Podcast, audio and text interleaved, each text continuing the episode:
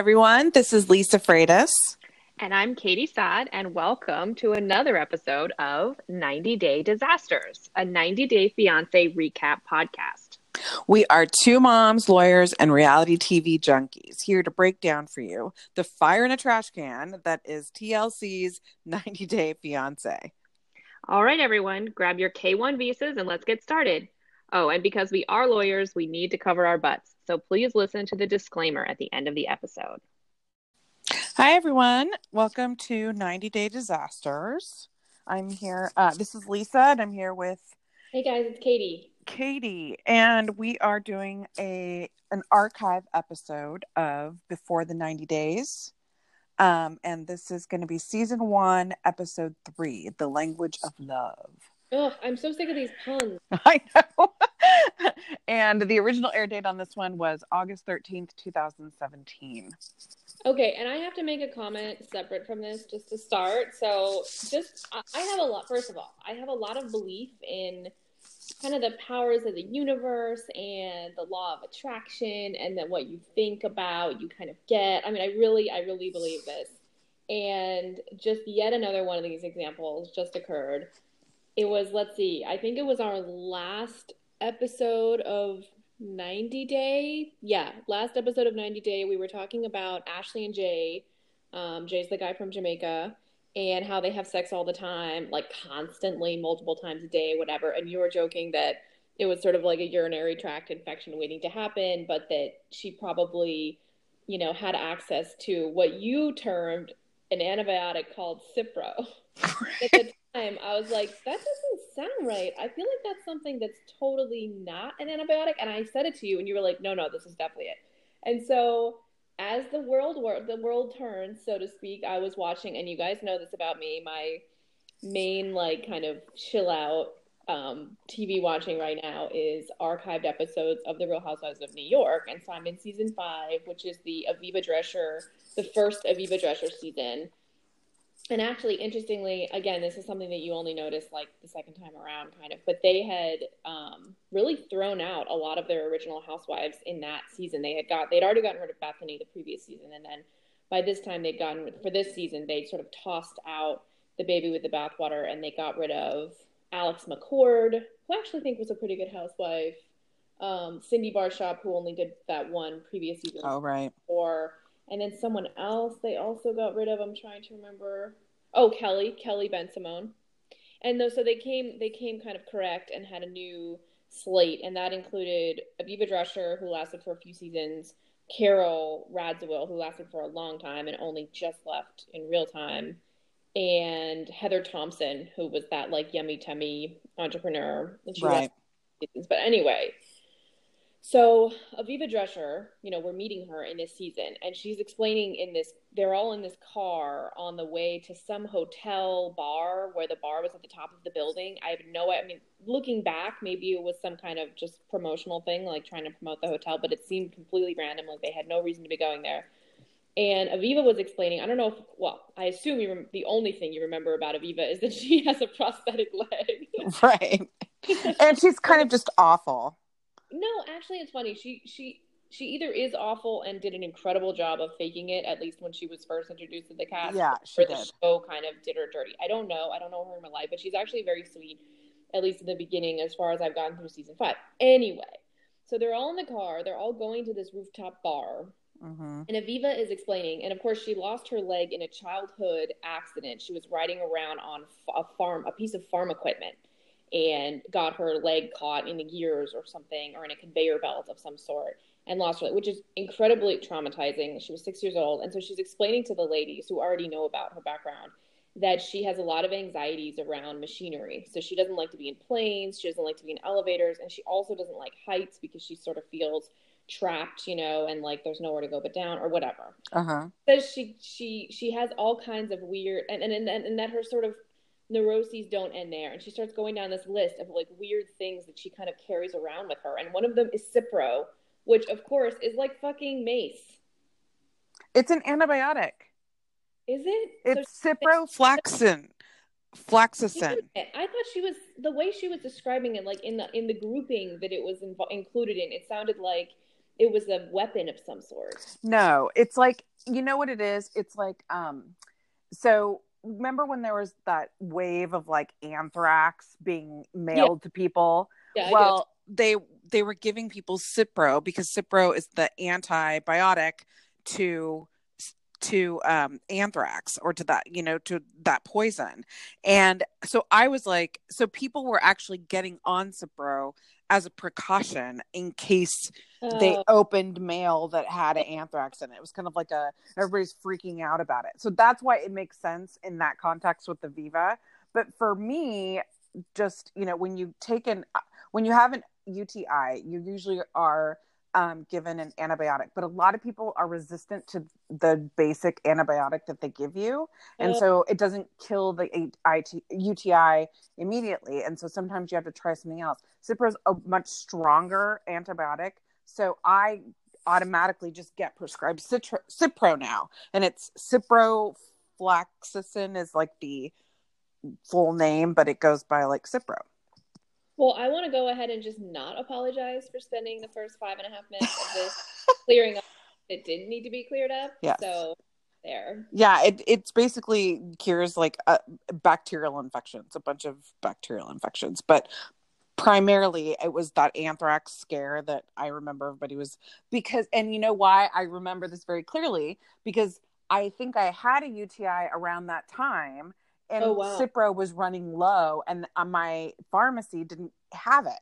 And so I had to wait because they had to back order it because everybody was getting Cipro at that time. So and You know, insane. Wonder if because you know I'm I'm watching these old episodes of Housewives, so it could be that this episode was being filmed at that time. Yeah, it's very, very possible. I mean, because it was a while ago. I mean, it was a long. It was, I feel like it was like, oh, gosh, I don't even know, t- a lot, many years ago.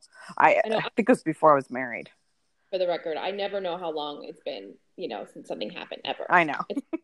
like, like I don't know what year it is. Anyway, okay, so we can move back away from my humiliation and back to this episode of Before the 90 Days. We're starting with Darcey. So go ahead. Oh yes, biggest forehead ever, Darcey. Okay. Um, so he takes her to his, you know, efficiency apartment. Um, she can't stop staring at him, and he is totally avoiding eye contact with her. It's Well, she said her type is tall, handsome, looks like a supermodel. yeah. Which, okay, I think that's everybody's type in theory, but Mm. there are more important things than those aspects of a human being. And then, you know, she sort of continues on the, the superficiality train when she says that she wants a fairy tale engagement and a ring on this trip. Right. We've already mentioned in a previous episode that he seems to be looking at this more of a trial period. She seems to be looking at it as essentially what she just said, which is a fairy tale, and she's like in the part of the fairy tale where she's in like the carriage, you know, going towards the prince or whatever. and see this is my thing i think that this is i this is why i think i relate more to jesse than i do to darcey and i know he's a hated character or person on the series and i get it and i don't love him either. But i think the thing that i connect with with him is that he's very he seems very realistic and what he says isn't necessarily wrong. It's just his delivery is very militant and controlling but Yeah. he's not necessarily wrong. It's just that it's it's a shame he has to be the one to deliver the message because I, I, I mean, he's being realistic, and I, I kind of get where he's coming from, and especially since she's so, like, on the opposite end of the spectrum. Yeah, but he's also stating things that are kind of. He's kind of stating things that are obvious, like that, that are sort of obviously true. And I agree with you, it's about delivery. But the issue that I take is that I think that the fact that the things he has to say, which are like objectively true, um, that she's so unaware of them and she's so out of touch with reality, it kind of calls Mhm. into question for me his motives for being in the relationship at all. Like in other words, you shouldn't have I mean, like so obvious to somebody if you're in a in a you know that are that has any gravity, you know, and these are very important things about life and marriage and partnership. You know, you shouldn't have to say those things to your partner as if they were a child, you know, who's sort of incapable of understanding anything. Like why in other words, why is he with her? Like it is so wildly inappropriate and ridiculous their relationship to me just as the Yeah. mismatch of what they expect if nothing else. I agree with that. I agree with that. And these are things that should be obvious, but it just, I think it just, for me, it, it, I my reaction isn't compassion for her. It's like irritation of her by like she just irritates me. Well, it is kind of it is kind of um of it's a little offensive that she is so out of touch with reality. You know, you kind of just want to slap her. like Well, and the thing that makes it even worse is like she has children. She has daughters. I think that's the thing that bothers me the most about this is she has daughters. Like what kind of message are you sending to your daughters when like this is how they're going to obviously watch the show. maybe maybe I mean, not. I mean, maybe she's insulating them. I mean, I doubt it, but okay, maybe. I mean, I hope she would, but I don't I don't know. I mean, there's only so much you can do to insulate like girls that are I mean, they're older now. I mean, just as as the show goes on, they just keep getting older, so it's going to be harder to keep it That's true. them. And she's referring to herself to him as like his wifey, you know, so it's yeah. likely is it that she's not being sort of ostentatious about her her expectations, which do appear, at least from his perspective, to be unrealistic.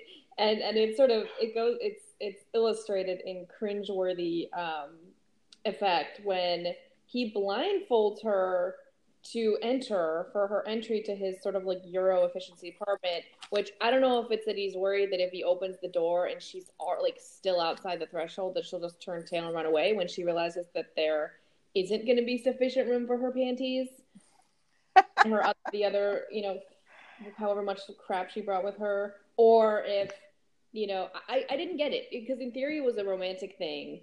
And there is, of course, and she refers to it, there is this sort of like old school tradition of a groom carrying his bride over the threshold of their home or wherever they're going, um, you know, the night of their wedding. Um, but then when she suggests to him that he do that, he just like totally blows her off. So I thought it was a little inconsistent, you know, that he blindfolded her and made it this like big romantic thing, but then wouldn't sort of play along with what was, to me at least, the sort of obvious um, next sort of step. But it kind of that now there I would say that sort of speaks to his controlling nature because that wasn't the plan. exactly. It wasn't his idea, so it's It wasn't his plan. yeah. So yeah, no, I see that. I can see that. And Um, controlling but- thing where it's so hard to tell to draw the line between controlling and just being like super considerate. Like he got her silk sheets, he says, for her hair, which I didn't really Right. know about that, but I, I have sort of I don't I don't do that myself, but I have heard that that's a thing that it's good for your hair and it like prevents frizz. it's really it's really very prominent in um it- like African American culture. So it's like a cultural thing for African Americans because it keeps their their hair is different than um other types of hair, which we all know. And so um it's it's very common for them. And actually, you know, I learned that so I actually don't just watch reality TV. Sometimes I watch network television. Ugh. And so, I know, right? time. So I'm obsessed with This Is Us. oh on my god, me too. Okay, so if you saw last um, week, the Kevin, one of the char- main characters, is dating um, his sister-in-law's sister. I know it's very confusing, but uh, she's African American, and he she makes a big deal because they're traveling together, and she makes a bit. She complains that she doesn't have her silk pillow, and he interprets it as she's just fancy. She needs to sleep on a silk pillow, eye Right. roll, you know, kind of thing. But for her, it's it's not about that. It's because she has, you know, African American hair, and for her, she sleeps on a silk pillow so it doesn't frizz out, you know, because she doesn't wash her hair every day, and so she doesn't want it to dry out. She wants to keep the moisture in, so she sleeps on a silk pillow. So it was really interesting to see, like that was a very and and he in his just like ignorance. I mean, you know, a lot of people maybe may not know that, but he didn't. I think her issue with it was he didn't ask. So it's kind of funny because this is kind of a parallel. When I saw that episode, I was thinking back to this episode about the silk pillow, and I'm like, oh, that's probably why because she probably has very um, thick hair, and maybe it's curly or maybe it's just like that really thick kind of hair that frizzes like my hair. Yeah. In fact, I was like, I should get a silk pillow because my hair is super frizzy. Not only do I not have that kind of hair, but I honestly wouldn't probably bother to do anything about it if I did. I shower like twice a week. like for me, I mean, I haven't clearly done anything about it. I don't really. I'm not doing anything about it either, but um, but I just thought it was an interesting thing because I was like, oh wow, I'm. You learn something every day, and so. I feel like that's something she would be really concerned it's so about. scholarly of you to be like cross referencing, you know. Scholarly. this is us and uh 90 Day Fiance. I know, You right? like working towards a PhD in like trash television. I get it done really quickly. Like get PhDs. Anyway, so he has the silk sheets for her, or at least a silk pillowcase. He also has this like what's it called? I, I never know how to pronounce this, but there's this word. I think it's like a Scandinavian thing. It's like huga or higa or higgy. You know, it's this thing, this idea that in Nordic countries, and I don't know if Amsterdam or if um, the Netherlands counts, but I feel like it does. That they have these tough winters and they have to figure out ways to sort of feel to like make the winter a good thing. So they kind of focus on being cozy, is my understanding. And so Mm. it's like the idea of like very thick socks and a big blanket and a steaming cup of something. And he kind of does that. He has this sort of like 24 hour Yule log TV program, which I thought was kind of sweet. Sort Yeah. of set the mood, but it was also funny because his apartment is so small and dorm like, that the best he could do for like getting it to some degree of you know kind of warmth not not physical warmth but emotional warmth was like putting a fire on the tv so good for him for trying. And then he's also pissed that she brought two bags when he told her to only bring one.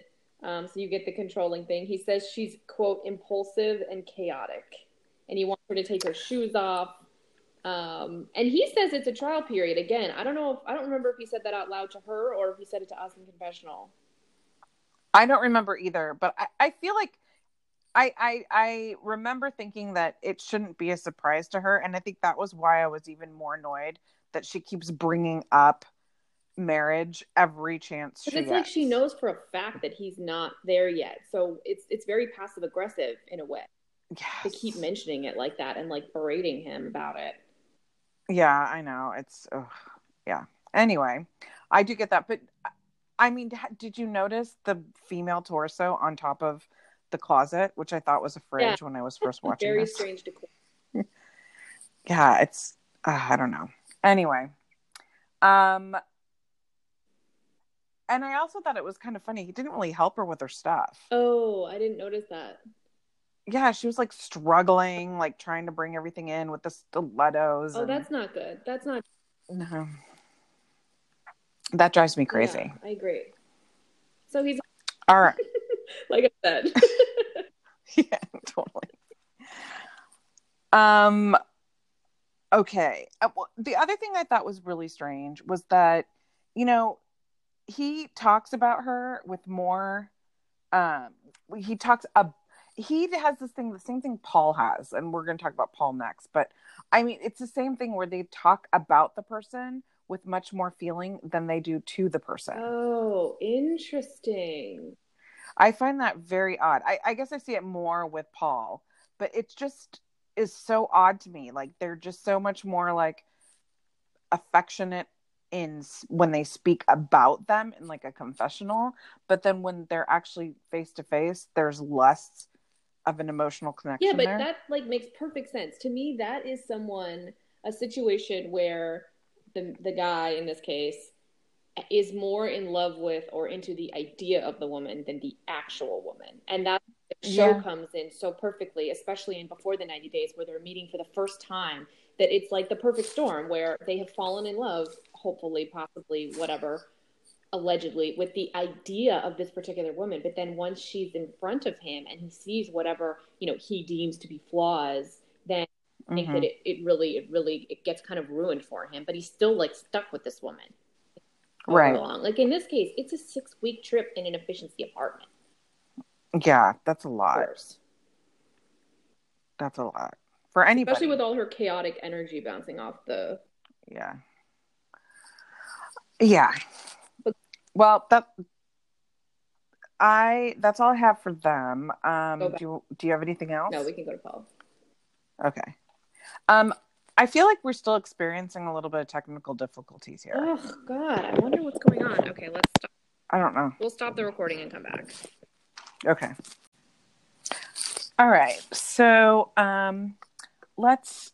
Are we ready to move on to Paul and Karine? Yeah, and I'm so sorry for the technical issues, you guys. I don't know what's going on. Um, we'll try our best to not have that happen again, but if it does, we're sorry. And yes, we are ready for waiting um, on the dock. He is waiting, and what I find fascinating is that it shows him waiting, and he's like he has been waiting for some time, and it yeah, I shows think 45 minutes ended up being the number. Yeah, but at, as he's waiting, like he's already arrived, Karine's like just starting to get ready. Yeah, which is so rude. Again, and you know, you and I disagree about this. I personally think she should have met him or could have met him, or maybe I would have met him, I don't know, in Manaus. And so it's bad enough that she's made him like come all the way down the Amazon to meet her. And now she's not even going to be there at the port, you know, knowing that he doesn't speak the language. Like that's just rude. And I don't know if it was just staged, you know, if the producers just straight up like made her go late. I that would not surprise me if that was the case. Yeah, Just for the drama, you know. yeah, and um, so he thinks he's being catfished, but he, this is an. I think this is where it's more obvious, where you have somebody who talks about their love of a person, and then ends up like not really showing it. It's weird, but I, I just You you mean you didn't think it was romantic the way he was patting her like a dog? No, I feel like that's what my, I that's what my my two year old and well actually both of my kids when they were babies. You know how you pat your baby on the back. I Yeah. I thought it was so cute because my babies when they were babies and I would carry them, they would pat me and we're like, oh, they're giving us pats like we give them pats. It And- was exactly the same. So you got to wonder if his mom's not still patting him on the back like a baby. like that's where he I that's how he thinks he should communicate. I would not be surprised. Um, actually would be sweet if it was his mother. Like mother to son, I think that's cuter. This Yeah. is this was just he seemed awkward and it seemed like he didn't know what to do with his hands. I mean, and by the way, we've skipped ahead a little bit to Yeah, no, we have, we have. So we meet Karine, and she's 21 years old, and she's from Tonantins, uh, Brazil, which is on the Amazon. It's like a little village. Um, and her mom is worried, and as she rightly so. I mean, you know, this is their their daughter. She's only 21, and I say only 21 because it seems like culturally, th- it's very young. Like I can see an American being 21 and not it not seeming that young but in Right. this respect i think because she still lives with her family and she lives in this really small town i i'm guessing she doesn't get out much um that it She does seem sheltered. Yeah. And, and and not just sheltered the way even like someone in the United States can be sheltered, but someone who's sheltered on top of being in this incredibly remote place where there just Right. isn't that much access to other cultures or even frankly People. the rest of Brazil. right so um so her mom is worried and uh it's so she brings her she decides to bring her sister and we get a glimpse into her room too which looks like it belongs to my toddler It was Um, weird how she had this like collection of child backpacks hanging on the wall. it's just everything about her is- and maybe that's what leads also to you know her maturity level where she seems very young uh, like a young 21 is just this like that she loves stuffies Yeah, she does have a lot of stuffed animals, and I think he brought some for her too. yeah it's just weird. I don't know. And it could and it, you know what? It could also be a thing like so when my grandmother um was alive she was she's my my portuguese grandma from portugal. And so she when she grew up she didn't have dolls. She always wanted a doll. And she never had one. They didn't have a ton of money. And so she never had a doll. And in her like 90s she would go to like rite aid and they would have these like huge dolls like three feet tall or something like that. And she would buy them and put them on her bed. And then she like got one for my sister and i for christmas or something. And i was like 14 i'm like why do i want this doll? But it totally was like her finally getting the doll that she always wanted. So it kind of reminded me a little bit like of that where like maybe they just can't afford the luxury. I mean, for us, it's like, oh, great, another stuffy. But like maybe Right. for her, she just never got that and always wanted like a stuffed animal or something. And so it's kind of this is her like, oh yay, look at I get all these stuffies now. So yeah, maybe she like really treasures them. Yeah, so I I don't know. I'm giving her the benefit of the doubt just because I remember my grandmother, and when my grandmother passed away, I remember us going through her stuff, and she had all these dolls, and they weren't like ex- they weren't like American Girl dolls. They weren't like these big. They were from Rite Aid. You know how they have like a little toy section, and they have these big dolls, and I remember Well, that. I'm glad your grandma's like childhood dreams came true for the record. I know. I'm glad she finally got her dolls. Even if it took till she was 90. Yeah, and she used to put it on her bed. Like it, when she'd make her bed, she laid the doll down on her bed, and it was kind of funny. But yeah, so anyway, all right. So she's got all these these dolls, and we go to. She goes with her sister to meet Paul.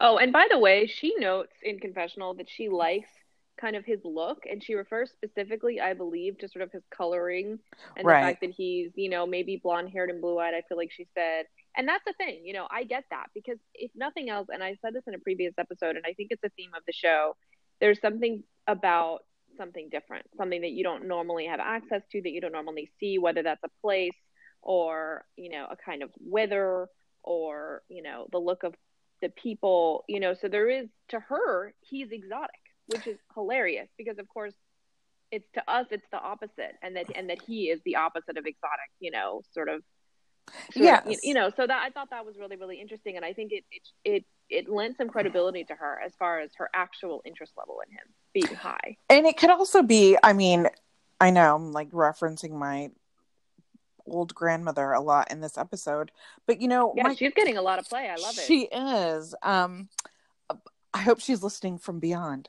Um, oh, but she definitely definitely is. This is how every every everyone in the afterlife spends their time. This is heaven.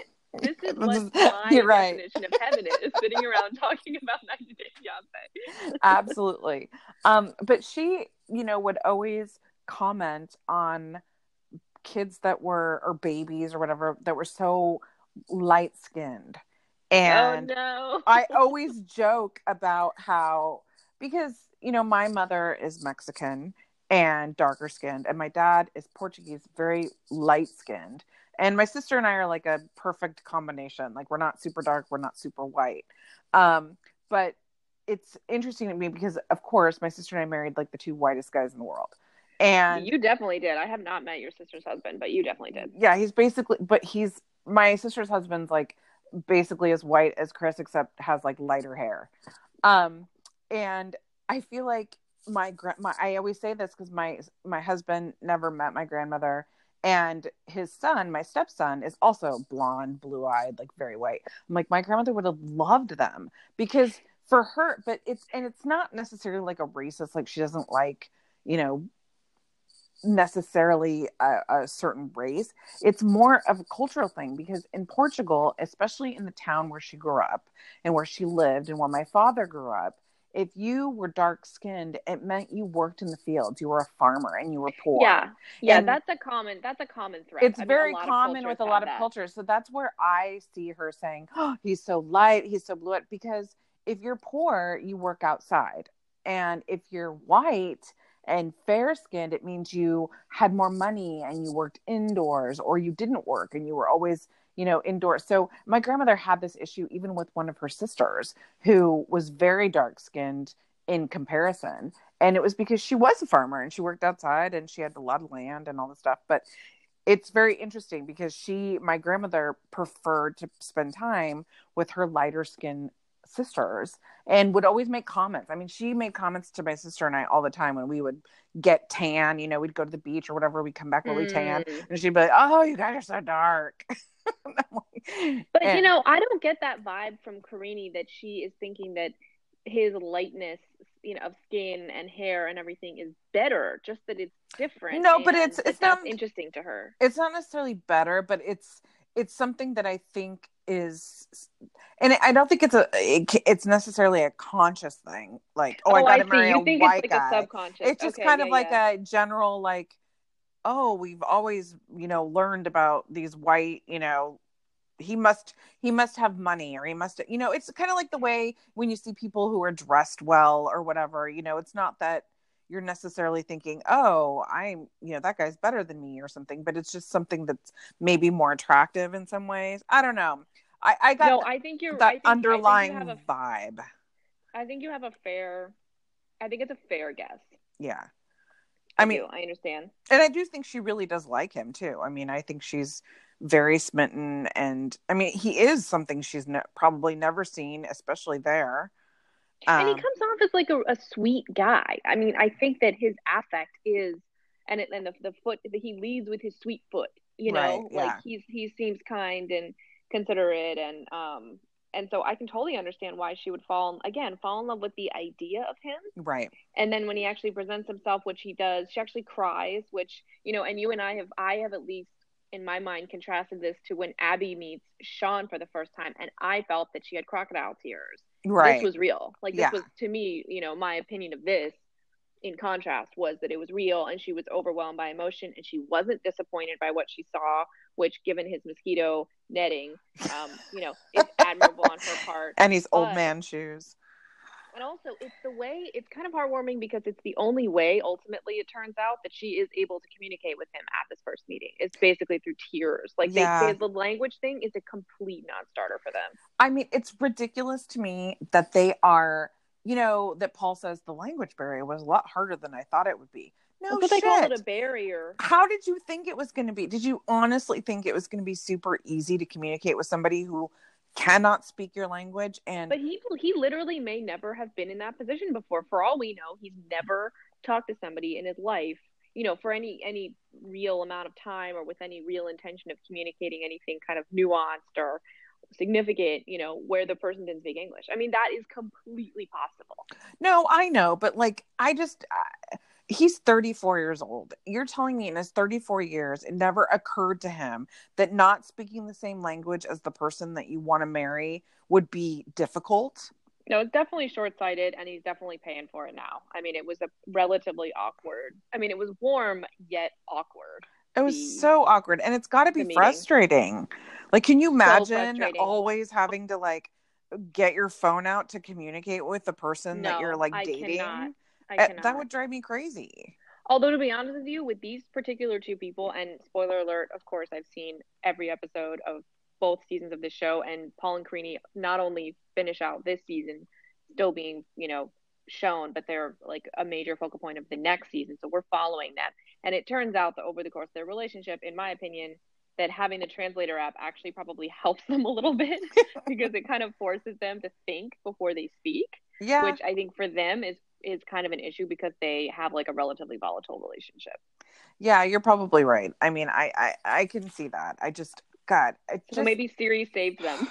their their their surprise at the difficulty of having a relationship where they can't speak each other's language is just appalling to me. like I just tell me what tell me how you really feel. I am just so like I can understand if you're like a teenager and you're like, oh, I didn't get it, I didn't know it'd be so hard.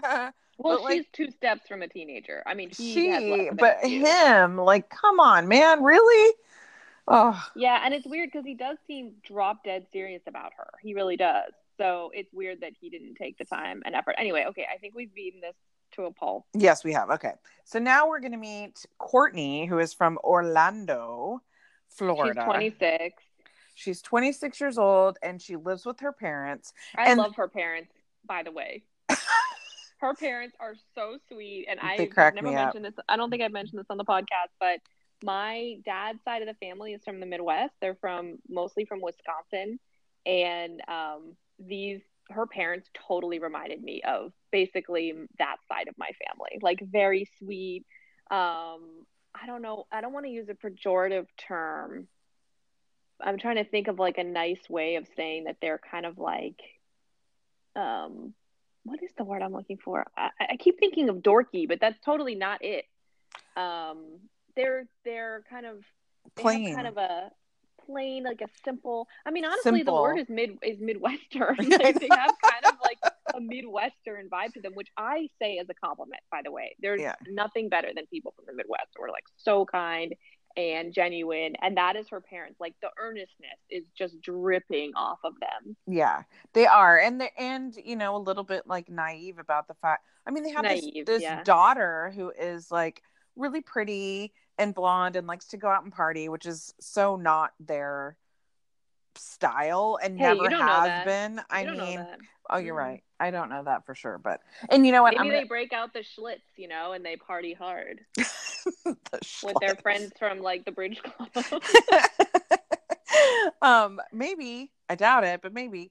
Um, so but she's traveled a lot. Like there i don't She think has. concerned she's not 19 having never left the country. She is No. very very well traveled. She she did the kind of like classic instagram millennial thing and quit her job to go like traveling around the world which good for her if she had enough savings to do that. I definitely didn't when i was her age. No i think it's great that she did that. And she's also um it's it's also okay this is going to sound incredibly sexist and i'm not trying to be but it's interesting how i don't find it creepy that she lives with her parents but i find it totally creepy that paul and uh colt from season six of 90 day fiance live with their parent moms I agree. I also don't find it as creepy. Um, but I have to say, for me, it's probably because Courtney is a she is significantly younger than either of them. She's That's true. her She's in her 20s. that's true She's in her twenties, not her thirties, and also, like I said, she is well traveled and kind of like, you know, independent. And it, she seems to have her own like- life Yeah, to me, it seems like her parents' house is like a soft place to land, as opposed to like yeah she, you know. And I'm not saying this is true of Paul or Colt, but that you know, she doesn't seem like she couldn't just live somewhere else if she, you know, didn't want to save rent or whatever. So- Yeah. So it makes sense to me. But of course, I'm making, you know, all these ridiculous assumptions with absolutely no basis, which is kind of like what I like to do in my life. So. Yeah, no, I hear you. Um, I think that she sounds kind of dumb, um, but she's pretty and She has a bad picker. She has a bad picker. She's she has a really bad marry. picker. She's looking for someone to marry, and I think that she just keeps ending up. I think she says that she's been lied to and cheated on, and can't get a guy to commit. And of course, that's a very old story. So Yeah. you know, I'm it's not blaming surprising. her. No, but it's sad. I mean, I think that the idea is that she felt like she needed to go travel the world because in other cultures, men take, you know, commitment more seriously, which begs the question why she ended up picking a Spanish guy. Um, and I, I'm not saying by any means that there isn't, you know, it isn't like a highly respected thing in the Spanish culture to be married and be committed. But there's also kind of the European playboy thing, Mhm. and the guy, and we'll get into who he is. I mean, he just like fits that to a T. So she's she's got a bad picker, is my opinion. she does have a bad picker, and she also makes poor choices. I mean, she did the so she decided when she was traveling internationally that she would do this international dating app. And I've heard of people doing this before, if they're especially if they're traveling alone, which it sounded like she was doing. Yeah, to Is- like find someone to have dinner with. yeah, it's like it's sort of like international Tinder or something where you're like yep. you meet random She may have people been as you're traveling. Tinder. She I might think, have like, The. American apps like do work outside the country. Yeah.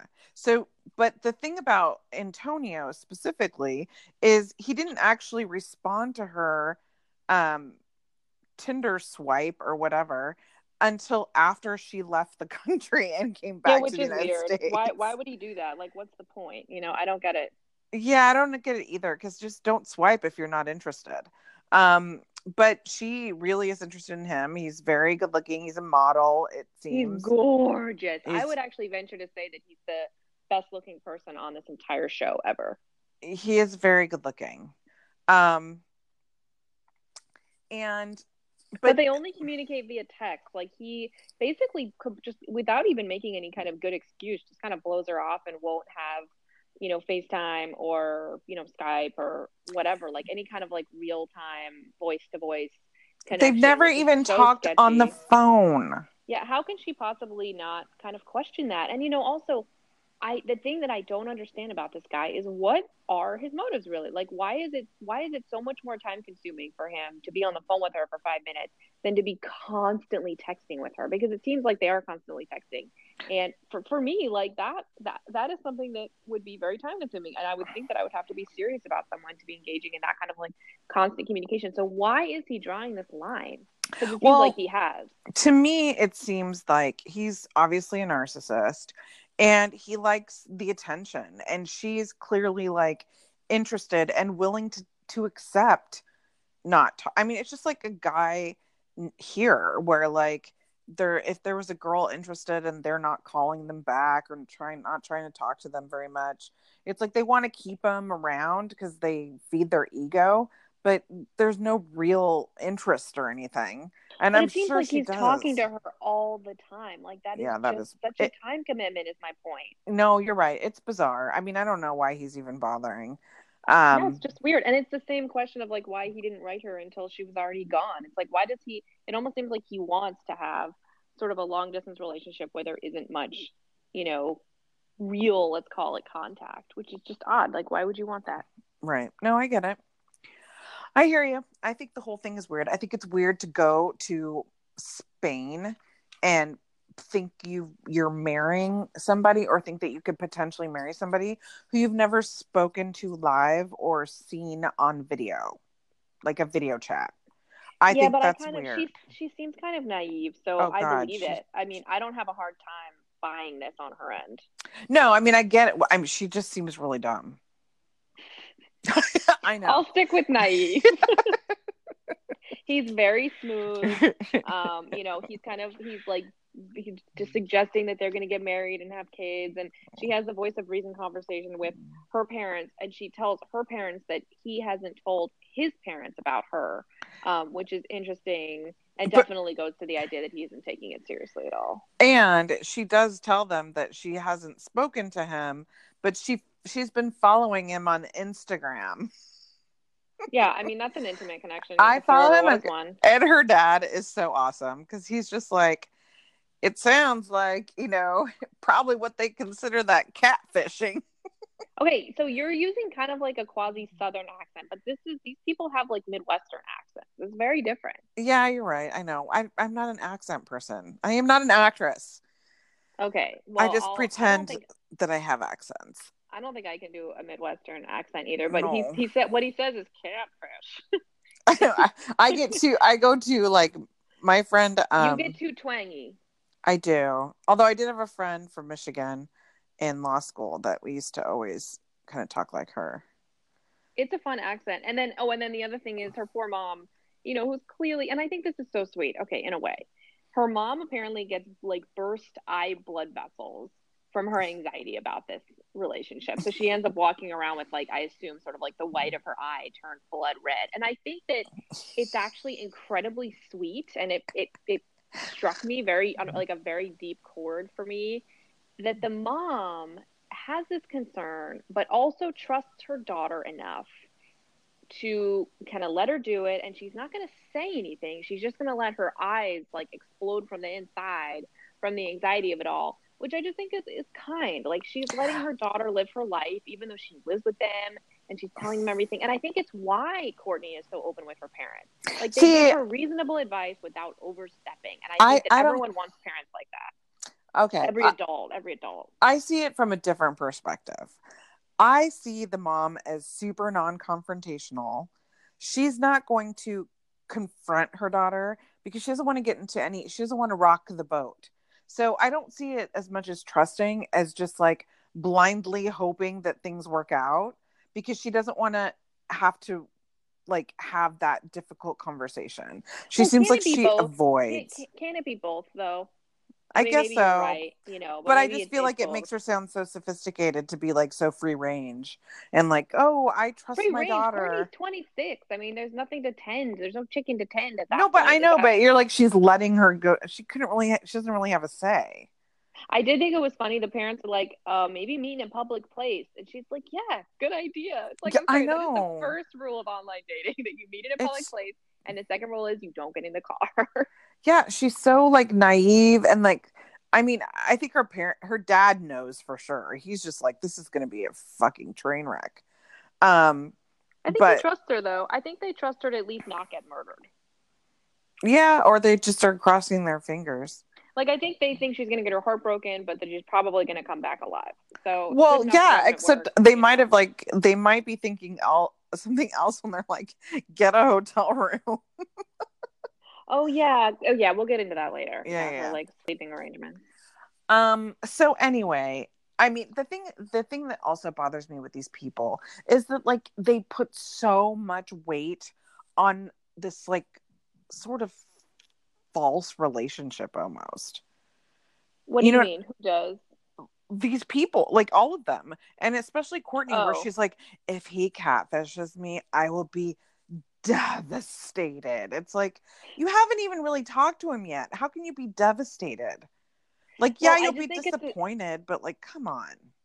It's a sunk cost issue, you know. Like she has spent so much time texting this guy. She's told all her friends about him. She's, you know, spent all this money on a ticket. She's going there. You know, eh, although she keeps saying it's uh, she's going across the world. It's like a six-hour flight from Florida I to Spain. I feel like. I Um, know. I think. Yeah, it is. It's pretty. It's not that far. It's not as far as California going there for sure. Um, Obviously. Before we get to Darcey, by the way, our um, co-host is calling to me from Oh. downstairs. PD has PD has awoken from her nap and is making her presence known. I think she has opinions about this. I'm sure she does. I So know it's one of her her. favorite shows. It's definitely one of her favorite shows, um, just by sheer exposure. So I will go and ask her what her opinions are, and then we will come back. All right, sounds good. All right, bye. All right, so now we are with Courtney. Is that right? No, we're on Darcey Oh, oh, right, you're right, right. Sorry. for the cycling date. oh God, this was so painful, and yeah, this was tough. in a different way than you might think. Like I know a lot of people are thinking, "God, Jesse's such a dick," and all I'm thinking is, "Oh my God, Darcey, you're so annoying." Oh, come on. Okay, I again disagree with you, and I specifically disagree with you in regards to the fact that they're cycling in this in this city that people take cycling so seriously. And actually, I would think, Lisa, that you would be a little bit more sensitive to this issue, given that we live in the Bay Area where cyclists kind of think that they're drivers in a way, like drivers of cars, except that they don't feel that they need to respect stop signs and red lights stuff. And I, I have my own personal vendettas here, but um, No, I um, mean here I would be scared to bicycle because everyone, you know, the, it seems to me that cyclists around here, many of them, you know, are you know kind of take it seriously and they're right there in the road with the cars. And you know, granted, I I kind of got the impression just from what I saw on the show that Amsterdam, because it's such a cycling friendly city or even cycling dependent city, has like totally separate bike lanes, like not just a bike lane on the side of a regular lane like we have here. So in that sense, I, I get, I mean, I get your point, but I still felt sorry for her. I, yeah, I, mine is less about the cycling and just about the fact that she's just so extra. Like Darcey is just extra. Like she's so much work and she's so vain and like there's so much going on that she can't like if she was just a regular girl that he was dating and they got on a date and they got on a bike if you know and she'd be fine but she's so like oh god oh god i gotta go here oh y- uh, you know it's just so annoying and i i agree that jesse was a little bit impatient and He was like, speed up, faster, come on. I It was like a montage from Rocky. but I could totally I I don't know, I feel him. Like I feel him in a way like I just have zero patience. And this is why I did not go into teaching. My mom was a teacher, my sister was a teacher, and they have like this way about them, this aura, and they're very patient people in a way that I just am not. And I know this about myself, so I don't even try to help my kids with their homework or, you know, teach them anything myself. it's probably for the best. I will lose my mind. And my husband has banned me from like helping my seven year old with her homework because I just get so irritated when she doesn't I know. I haven't. I haven't gotten there yet. Like my son, he's a toddler, so he does terrible things all the time for attention. But um, there's nothing that I need to really do other than you know stop him from killing himself and Mhm. ignore him. You know, if he's sort of just whining for no reason or whatever it is. But for you, like if you have a kid that has homework and they need help, you can't just sort of walk away from it. You know, you have to Yeah. either you help them or get someone else to help them or right. I've dealt. whatever. So We've delegated that duty to my husband because he is Yeah, infinitely, infinitely more. Well, he's infinitely more kind, um, and he's also just more patient, and I just can't handle it. So that's why I like in this sense in this scene, I felt Jesse's pain because I mean, did you do you so agree with annoying. me? Do you agree with me that she was like genuinely having trouble on the bike? Because that, Oh, I that's sort of my main. Okay, that's like my main underlying thesis here. So if you think no, that no, she no, was no, no. I, I faking it, no, no, no. I don't think she was faking it. I think she was genuinely having trouble, and I think maybe that's Yeah. what bothered me too. Like you're 42 years old. Did she have comfortable shoes on? Like that was, I don't remember. was I was literally appropriately. Like was she? And her hair, we couldn't put it back. Like there's so many. I didn't notice any of those things. I Oh just my like gosh. accepted it at face value, and that's totally my fault. There's so many things about her that could have helped this experience go better.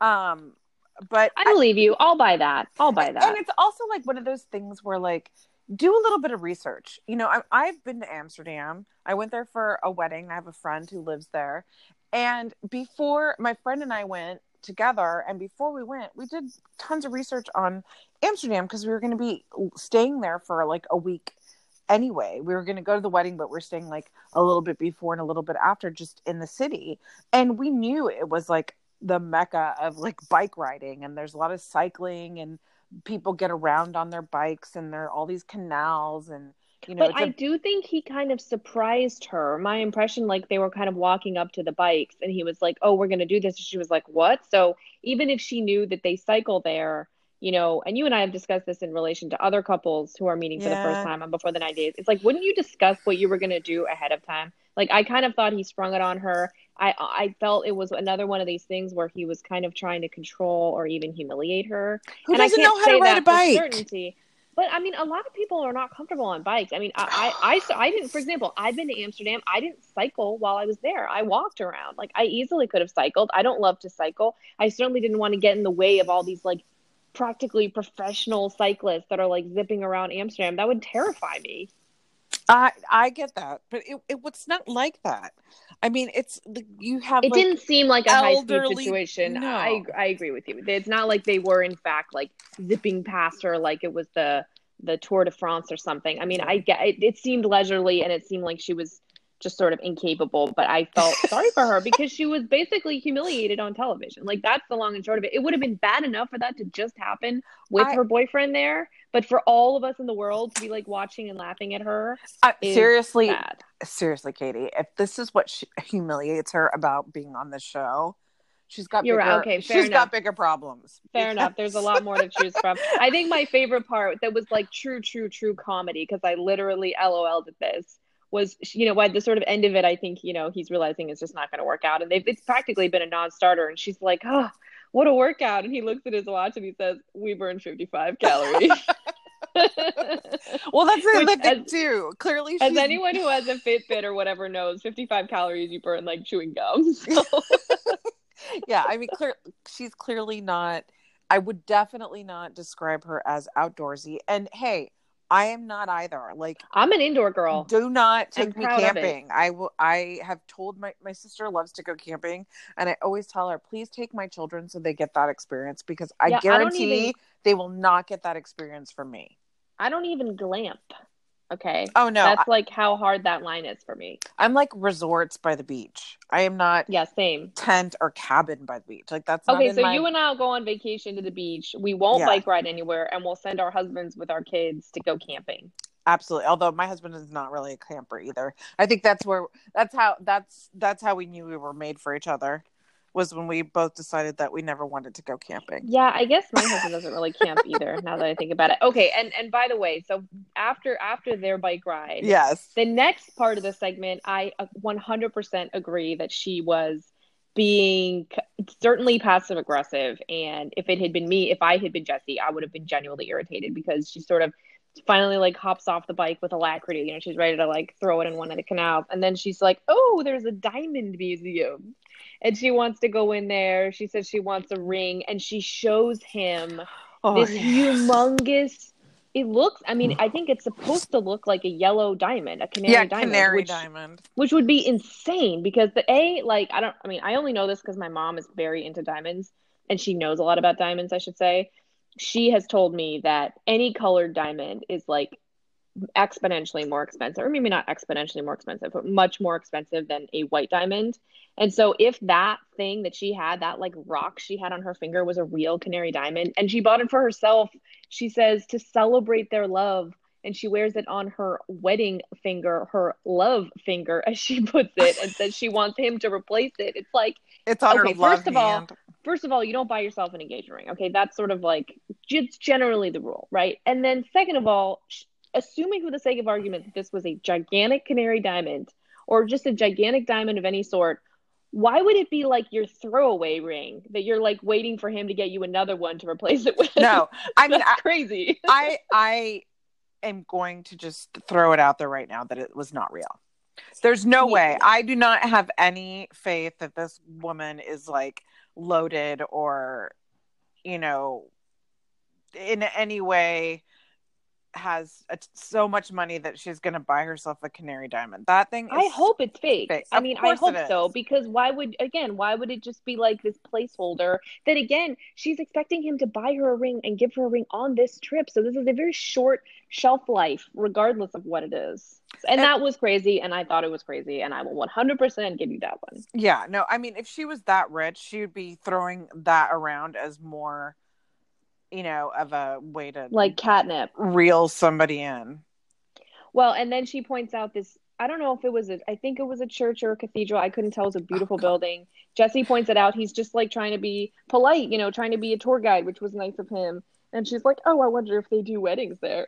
I know. He's like, is- um, it's a public building. I don't know if we can kind of like the, the the implication was like, I don't know if we can like cordon it off like that. And she's like, oh well, I'm sure we can find a corner or something. I think that's what she said. she reeks of desperation. Like it's just like pouring out of her. It's so Yeah. bad. And I and he think, oh, go ahead, sorry. No, no, I'm just it's just it's disgusting and it's it's I mean, I guess it's sad in some way, but it's also just like you talk about being humiliated on television. Like isn't Yeah. it humiliating to be so incredibly insecure and like just so desperate to get married to this random person that you probably don't even like? I mean, I feel like does she even really like him or does she just think he's some hot guy? Okay, I have a very mm-hmm. strong opinion about this. Okay. I believe Jesse very, very, very effectively talks the talk. So I don't think he's ultimately capable of walking the walk with her, and that's why. And you know, spoiler alert again. You know, over time, over the, the rest of the season and the next season, you know, they really do implode, especially when they're physically together. It's just like one thing after another.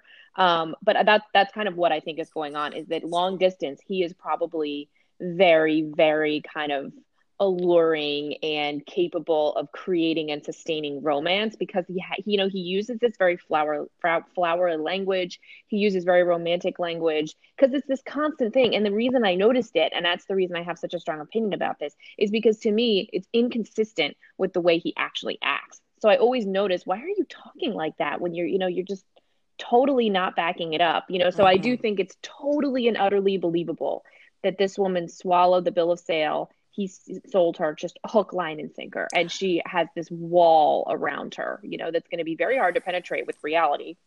Yeah, but even still, I mean, even if he did sell her this, you know, thing, I, I still feel like she's just, I, I don't know. I, she's no just- you asked if she liked him. I'm just saying yes Oh. she totally totally is in love with him. No, but I mean, like, I, okay, she's in love with him, but like, do you think she really likes him, or do you think she's like so caught up in this like fantasy that she's willing to accept him no matter how horrible she thinks he may yeah be? i think it's i think it's the latter more or Yeah. less I mean, I yeah, think a lot.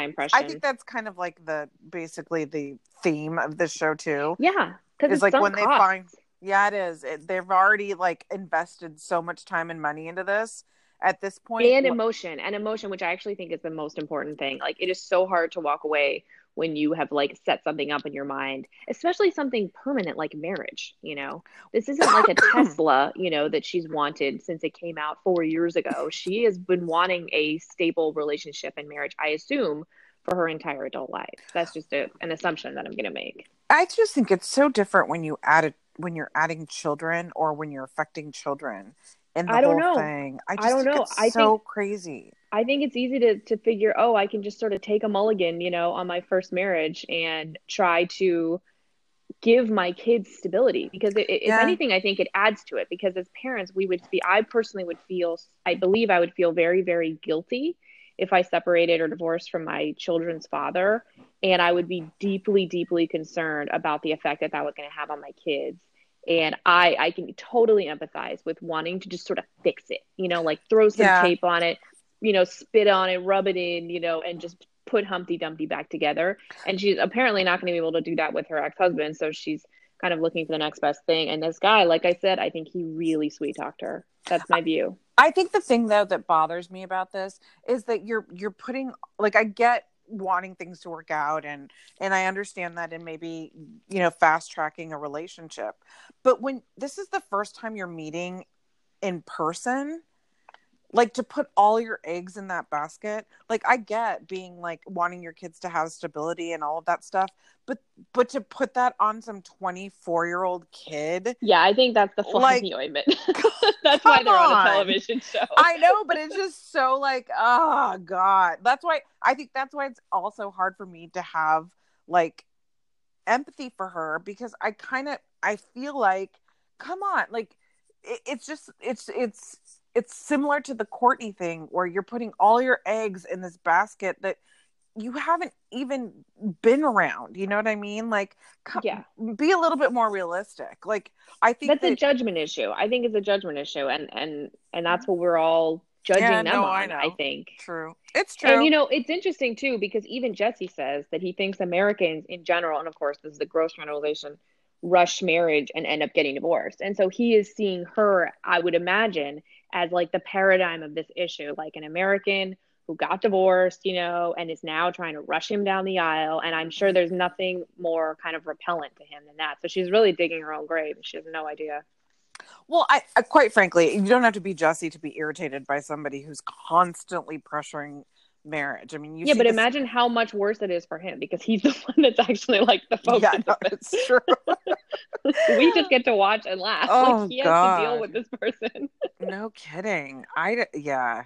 Anyway, But I love how differently you and I view this. I think that it it just lends so much to the commentary. So good job. Keep disagreeing with me, please. I beg you. I think it, this go this speaks to that uh YouTube video that I sent you yesterday about how Oh not, my God. not being a lawyer because see when you become a lawyer you become you're dead inside and I was practicing law longer than you so Much that's longer. why I am dead inside. No, I honestly thought I, I, I developed the the view over my short career that I absolutely did not fit in. You know, that I just could not bring myself to kind of die inside. so Yeah.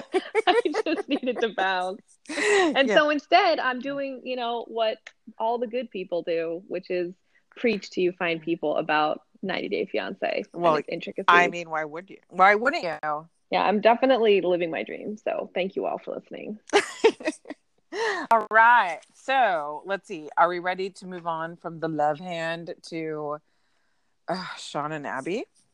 Yeah, we're back at Sean for, with Sean. They're staying in an Airbnb. She says, or he says, because it's her parents live in a bad part of town. Um, I, I don't really know what to make of that. No, I Maybe it's true. Uh, I think it's just that her she lives with her parents. yeah, exactly. That, mean- that was that was what I took away from it. Yeah. And then he shows her the duffel full of panties and Oh, all the God. other clothes, and he gives us an interesting tidbit, which is that he says he's already put twelve thousand dollars into this relationship, and that's where your point about like sunk financial costs comes in. Yeah. That's a lot of money. That is a lot of money. Yeah, it's true. It is a lot he of hands money. her a MacBook and an iPad. I mean, those are very expensive electronics. They are they for somebody who has questionable employment. Um Oh, but my favorite was he said he first of all he calls her his Caribbean goddess, which was troubling, and then he says that quote she inspires him, which makes her worth the effort, which is questionable on so many levels. Number one being what did she inspire? Like a hutch or a Yeah, backsplash? Isn't he just like a? Isn't he just a construct? You know, a I don't know if he's a contractor. Or, he's helping like what does he mean? Yeah, I know. I don't know. It's very strange. Maybe it's just he ins- she inspires him to like find love again or something. He's or buy cheesy like panties in bulk? yeah, that is well, I mean, it's it's a business it's a business, right? Cuz she's reselling everything and he has to make sure that she can take care of herself. And I guess that's that also calls into question his financial um position because I mean, I guess if he were more financially stable, he would be pulling like a Jonathan or what most of these other people men do, which is like send them money every couple weeks. And he instead is like basically providing Huh. her with like a business model. point. It's like a teach a man to fish kind of a thing. Yeah, but I don't think it's a t. I think in their situation, it's like I don't have the money to send you, so I'm just gonna help you sell shit so that you can make enough money to take care of yourself. To be fair, this business seems like it's on more solid, sort of just capitalistic grounds than a lot of the Real Housewives. I mean, like I said, I'm oh, rewatching. oh, for I'm rewatching- sure. I'm rewatching New York, and Sonja is like just getting into her toaster oven thing, and it oh, is Oh, lord. insane. Yeah. well, I mean, Real Housewives is is just really you have too much money and too much time. Well, especially like the Sonja Morgan, at least the idea of Sonja Morgan Yeah. of being like Lady Morgan or whatever. So anyway, Yeah. yeah. this this was just like the underwear files. This segment. Oh yeah, it's just creep. They're just so creepy. I don't know. There's something creepy about how sexual she is uh, with him. I'm It's- worried for her. I mean, I really, really, weird. really am worried for her. Yeah, it's just weird. I don't know the whole thing. It's disturbing. All right, so now we go back to Jesse and Darcey I love how they're like getting so much airtime. It really it makes sense you know? Because they're the so- most interesting. much there. Yeah, I there's a lot there. A lot to unpack, including her multiple pieces of luggage when he told her to only bring one. Well, she buy she brought so much luggage, and yet the only shoes she manages to wear are those goddamn stilettos. This is another pair, by the way, because the ones in the elevator that got stuck in the elevator were black, and then I Oh, believe that in this she's scene she's wearing ones. nude, which is, I mean, she's walking around Amsterdam in the cobblestones in the evening, and this was just sad because, well, besides mentioning marriage every second, she also is talking about how uncomfortable she is and how much her feet hurt, and he at least is making us think that he told her that they were going to be walking and that she would need to wear comfortable shoes. That's sort of what he implies. Oh, I'm sure he Um, probably did, and I'm sure she probably didn't pack any comfortable shoes, or they didn't go with her outfit. So she just said, "Oh, I'll be fine." As often. No one's fine in those shoes though. This isn't even a close call. This isn't like you know, know. an inch and a half high wedge or something. That's I not know. what this is. This I is know. impossible. I I know she. The, I mean, you preach. This is so ridiculous. like she's just so ridiculous. And also, again, this goes back to my research point. This is a walking city. It is Amsterdam, walking and cycling, and she can't do either. I know. I mean, more than the cycling thing, because I get it. Like you, can, I when I was in Amsterdam, I don't even think we cycled. I didn't cycle. yet. but um but more than that it's like it is a walking town like i can probably count i can't even remember when we took a cab anywhere like for dinner we would just like walk and like find the place we were going or whatever but it's it's a walking city and so for her to pack the most uncomfortable shoes e- even when he specifically says we're gonna go f- take a stroll um just seems just dumb to me like come on you know, I'm gonna have to go ahead and interject with a personal anecdote, if you don't mind. mm-hmm. um, obviously we all have stories about having problems walking in heels, but mine involves um, being like, I don't know if I was, I think I was 14 or 15 years old. I went to visit my grandfather, who was an artist and kind of like just a flamboyant guy, and just so I absolutely loved him. And he lived in Florida, and I went and stayed with him for like a week. And he took me shopping because I had actually managed to forgot forget, excuse me, my entire suitcase at home in New Jersey. Like it just didn't make it into the car. so when I got to Florida to visit him for a week, he had to take me right to the mall and just buy me like you know enough basically enough stuff for the trip but he really enjoyed it. Like he absolutely loved sort of being there. We spent like a long time at the mall i remember it really well. It was super fun. And one of the things he bought me was a pair of bright pink stiletto strappy heels which hmm. is crazy because i was 14 and i also did not know how to walk in heels at all. Actually i still don't know how to walk in heels. And so, you know, they were sort of just fun, and I never wore them on the trip, but I brought them. I insisted on bringing them to Paris, where I went with my parents and my sister just like a little bit after I got home from this trip to Florida. This was a very big summer for me. And we go to Paris and we go, and I insist on wearing these shoes. Sort of, we take a cab to the pier to get on a boat for a dinner cruise. Mm-hmm. And then I don't know if it was because the drinking age is different in France or if there was just nobody paying attention, but I must have downed an entire bottle of wine. I swear to God, I was just drinking. And um, my, my, I think my sister was too, actually. I don't remember.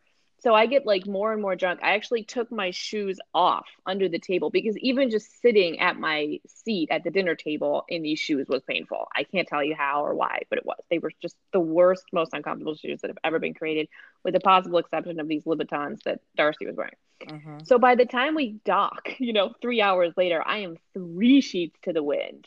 And I'm like, I have to put my shoes back on and I'm like hobbling down the gangway. I'm lucky I didn't topple over into the the Seine.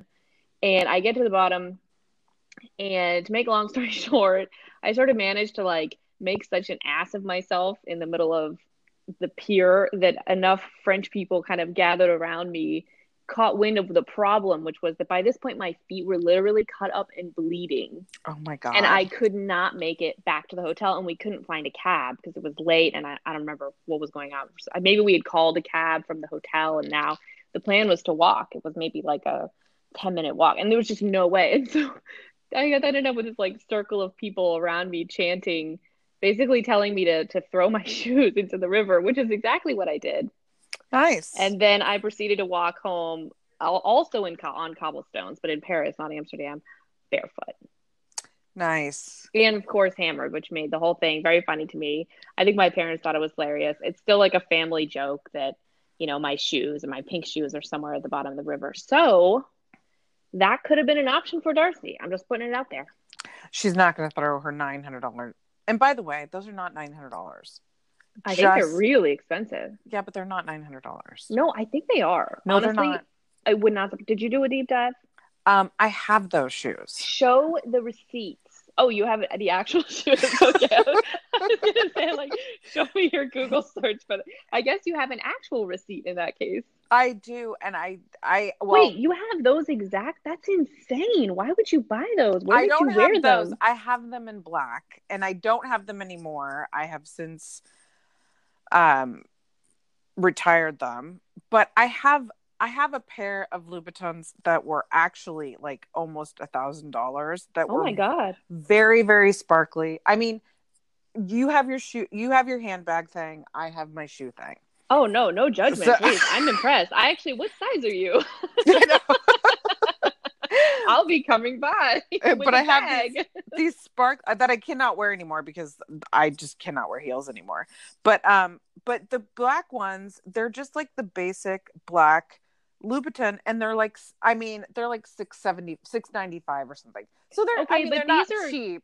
These ones are exceptionally high though. So I wonder if when you get like an extra inch or two of heel, if it goes up exponentially. That would not surprise me. It might. I don't think it does, though. I really. The don't. higher the heel, the closer to God. Hello, Lisa. I know. I just... You better put those puppies back on. I don't know. I just. This woman is. I feel like she went. She wants to impress him, so she went shopping and she got like three pairs or one pair or two pairs of Louboutins, and then like is wearing them as much as she possibly can because of what they are, not because I think they make her feel sexy. I that's really that's yeah, honestly that's what I think. True. I bet because that's the do. point of those shoes. Like you know, I've heard them referred to as "come fuck me" shoes. Like those are shoes that are like literally made and built to make women feel beautiful and look beautiful. And I get it. I mean, I think I think women look amazing in heels. Now, I also don't think we should have to wear them ever because they're so uncomfortable. Right. Um, I think my favorite thing was in. Have you ever seen the movie She's the Man? Oh yes, yes, yes, yes, yes. Yeah, I with have. Amanda Bynes. I actually yes. loved that movie when it came out. I think I was pretty young. I don't remember how old I was. Um, and young enough to like watch it in earnest, which yeah. is really funny looking back. Anyway, I think my favorite part was when um, the girl, the main girl, Amanda Bynes, who's sort of a tomboy, she's having to wear heels to go to like debutante um, events or something like that that her yes. mom wants her to go to, and she says something like um, do you want to know why men invented heels? And she said the reason was to make it harder for women to run away.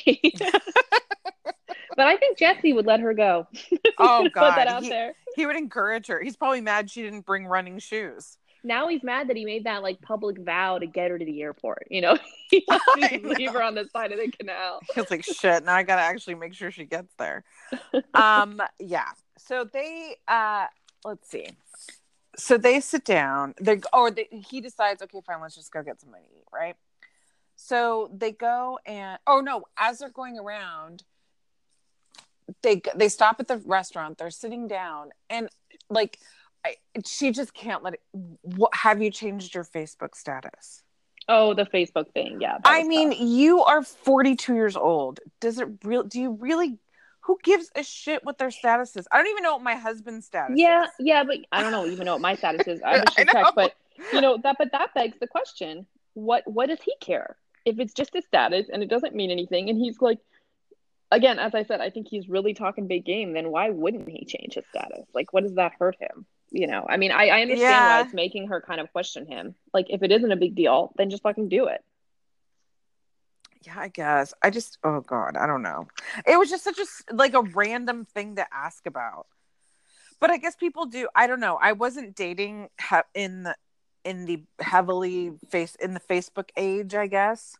Yeah, but you're married in the Facebook age, and you just said you don't even know. I don't even know either. Well, that's what actually, I'm now that I think about it, because it doesn't matter. I mean, actually, I don't even think many people that I know have their relationship status like as part of their public. No, profile, I know. That's you what I- know. but that's what I mean. I wasn't dating. I'm not dating now, so I don't know if it would come up in conversation. Yeah, although- I don't either. I highly doubt it. I just- don't. Although I dated in the Facebook age for sure, and I, I don't so- remember it being an issue. I seem it feels like it's so juvenile to just be like, well, "What's your status on Facebook?" I Like- agree. I, like, I get that vibe too. It's just so weird for somebody like her, the um, parent, you know. And I, I don't know. There's something about it that just, ugh, I don't know, well the me. idea the idea generally that it sort of isn't real if it's not on social media is troubling like that Yeah. that in, in and of itself sort of bespeaks a certain amount of insecurity Oh, you know it's sure. it's like oh if it isn't on instagram it didn't happen it's like that's not true maybe you were just enjoying the moment enough that you didn't stop to take a picture now this is coming from someone who takes literally a thousand pictures of my kids every day. So i'm not saying that you know it isn't nice to document things but um, I think when it reaches that level where you or, or, or not just the level but if you if you actually don't believe in the legitimacy of whatever it is that you're trying to publish Mhm. then i think it becomes problematic and that's what's happening here where she's questioning the status of her own relationship so she wants to have it like written down somewhere where she and everybody else can see it document it's almost like evidence you know like Yeah. yes, we really are together. And the other thing about relationship status on Facebook is I believe you can say that you're in a relationship, sort of just generally, but unless the other person that you want to say you're in the relationship with also sort of like agrees to it on Facebook, then you can't you can't kind of Publish it. you can't involve them at all kind of in your status. So if he's sort of like refusing to click the button, again, I understand why she would be Well, then it, it begs, like, then it's even more of a passive aggressive thing because she's like, What's your status? She knows what it is because he won't accept her probably daily appeals to him to accept that she wants to put in a relationship. And then she says when when he's sort of like I guess his general response is, "Oh, well my friends know kind of in real life, whatever whatever that's worth." She says she thinks that maybe he's holding back on something. Hopefully she means something beyond his Facebook status, I know. but it's unclear. oh my god, that's just the uh her raison d'etre. Yeah, I think it is. Um, okay, so then now we go to Courtney. Oh my god. Girls' night. So many things with this one. It's girls' night. It's voice of reason night. It's Voice of Reason night, and I'm just appalled that the Voice of Reason didn't come out sooner on this one. I agree, especially when they have like a, a confessional with the, her two friends, and the interviewer, the producer, whatever, asks them what they think about Courtney's like dating history, and they literally just burst out laughing. I know. like that's enough commentary in and of itself. exactly. And you know, it speaks volumes that she's been catfished before. But that the was thing hilarious. the thing that shocks me about that is you've been catfished before and yet you're willing to go to another country to stay with a guy who you have never spoken to in real yeah, life. I mean, she notes that the catfishing thing happened, and then she kind of immediately pivots and she says something like, "But I think Antonio's completely different. There are some red flags, but it's all good. There's no proof he's lying."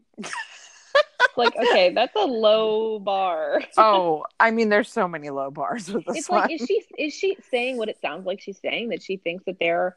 I mean, she says red flags. Like, it, does she have a significant suspicion that this guy is actually catfishing her as opposed to just being someone wildly inappropriate to be in a relationship with, assuming he was like who he says he is, sort of a thing. I mean, I don't, I don't even know. I can't even tell, to be honest. Yeah, I don't know.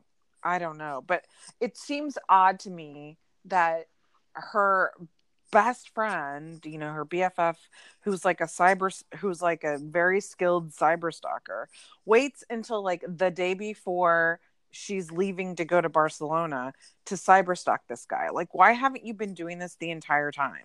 Well, maybe she didn't really tell them much about him or enough to look him up, especially if she knew that the one was going to be a cyber stalker. You know, Courtney could be sort of willfully ignorant here, you know, like not wanting to know that he's, you know, hopefully not an axe murderer, but, you know, maybe not totally legit as far as a romantic partner goes because it's it's easier to just not face it, you know. I guess so, but then she does find out that he takes erotic photos. He has a penchant for posing naked with handcuffs dangling, but he's so cute. I mean, I have to forgive him. I, you know, I don't hate it. I He, don't. he's very good looking. It just Yeah. seemed like such an odd thing to be like scandalized by.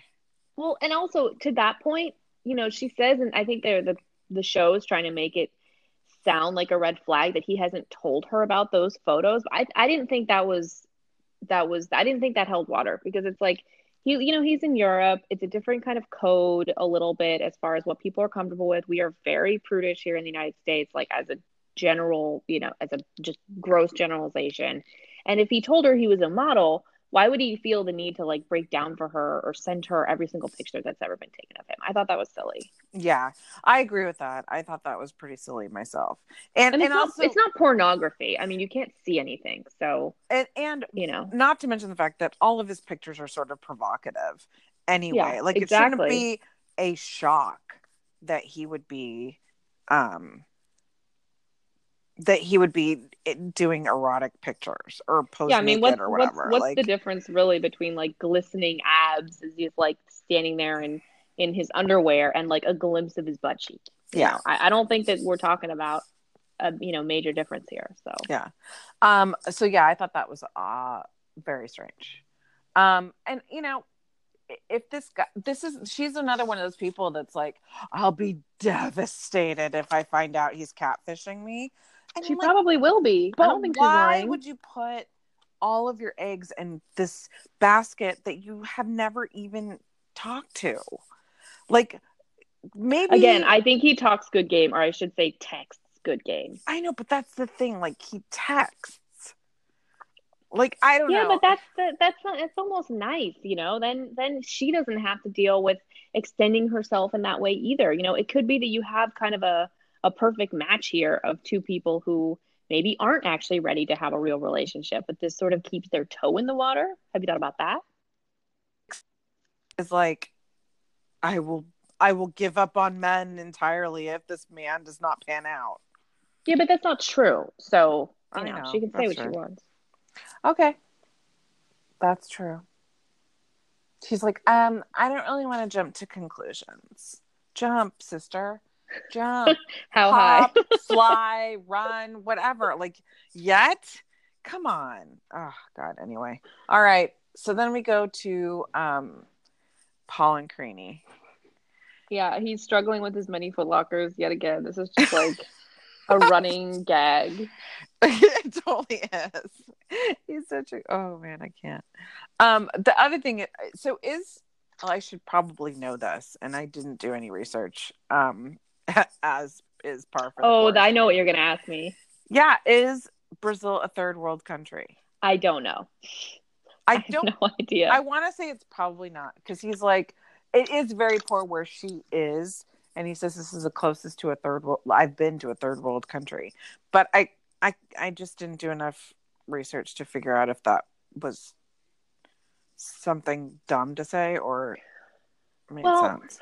He's i think he said that he felt like he'd gone back in time he said the third world country thing but i think you know in that vein He was saying he felt like he went back in time, and I kind of get that. I don't think No, that's totally. a ridiculous thing to say. I mean, her family, for example, they kind of pan over to her house, and you don't see the whole thing, but it kind of looks like almost like a shack. Oh yeah, I and I'm sure it. I'm sure it is. It's it's very. I'm. It is very culturally shocking for him. I'm. Yeah, it's, it's so it's fair enough. I mean, you know, if he doesn't use like politically correct terminology, I mean, I he's Yeah, I didn't right. expect that of him, frankly. I'm not mad at you, Paul. Not for Uh, this anyway. not for this anyway. Give me time. All right. Uh, do you have anything more for Paul and Karine? Actually,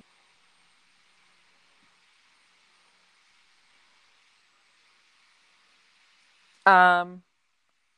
So then we go, obviously, back to the uh, the show favorites for this episode. Um, Jesse and Darcey.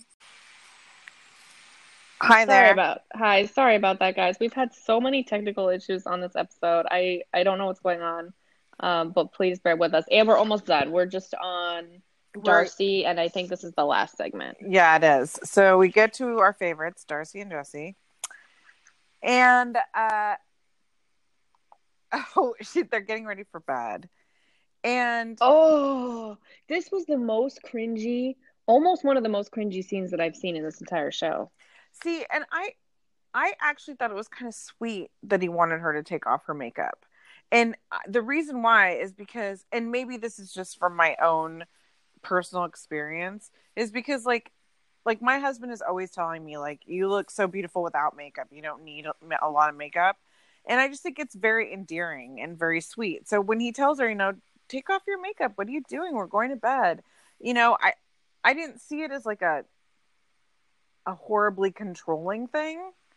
Okay, I would agree with you. If they were not being filmed in this like horribly awkward, like pre coitus scene where it's like obviously she's not going to want to take her makeup off with the camera still around. I mean that that was my impression. So this was one of those like fourth wall moment mm-hmm. moments for me where I had to like I I sort of realized in the moment, oh yeah, his efficiency apartment is like filled to the brim right now with cameramen and lighting people and whoever else. And it's like this woman who wears a decent amount of makeup is unlikely to feel comfortable taking off sort of her mask in front of all of us as opposed to just in front of him. all right i'll give you that one And he says she's overdoing it and messing up her natural beauty. Those are not nice things. Those are not the kind of endearments that your husband is saying to you. You're so beautiful without it is very different than, you know, you essentially don't look good with it. You see what I mean? yeah but i mean but he's not wrong Well, but that's that's, that's ridiculous. I mean, that's such a subjective statement. Like, your opinion is that she doesn't look great with makeup on, all this makeup on. My opinion is also that she doesn't look that great with all this makeup on. But guess what? I'm guessing she thinks it makes her look better, and for her, it makes her feel comfortable. And that's just my guess. And so Yeah, for him right. to for him to like literally try to physically do it for her, which I think he he either offered to or took some swipes at her. I don't remember.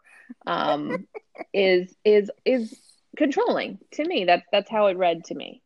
All right. I didn't see it as controlling, but I do see your point about there being like she's extremely vain and there are a lot of cameras around, so I could see why she wouldn't want to be makeup free in that moment. Now, to your, I mean, sort of on the other side of the coin, is she's comfortable enough to tell the cameraman that she thinks that their quote sexual appetites will match, and that is what made this the cringiest moment for Oh, me. for ever. sure. Like ew. Like, what does that even mean? I don't know. I there's so much that ugh. I yeah. I mean, I always I just always find it cringy when you see people like post having had sex on a reality show. Yeah, or pre, as it is in this case. Yeah, or it's just it's just weird. Like there, it's too. You're talking about it too much. Like it, there's Yes, something some very things need to stay private. Yeah, there's something very awkward. It's very um, The Bachelor. Like in The Bachelor, It's they do the voyeuristic. It's voyeuristic. Yeah, but not in a way that anybody wants to see it. No, it's like you're somewhere that you don't want to be. Yeah. Oh, yeah. Like in a negative way. like I felt that way like when when with the Tamra and Eddie Judge bathtub scene. It was Yeah. like, no, I get that you got this storyline this season that you got this hot young man. You know, Pete Eddie is a good looking guy. Like we didn't actually need to see all of this. You know, you're Yeah. you're over proving your case. We get it. Yeah. Yeah. and that was this. And with this, it was even worse because I, to me at least, it looked like he wasn't attracted to her. No, I don't think he is. So I that's mean, I- why, again, the makeup thing comes off kind of nasty because it's like if this is someone who isn't really trying to tell her, oh, I think you're so gorgeous without your makeup. Please show me your true face. That's different than like, you know, kind of either way, he doesn't look really that down to me. No, that's true. I think that he's I mean, these are all just fallout from I think he, he knew what her picture looked like, but I don't think he expected what she actually looked like in real life.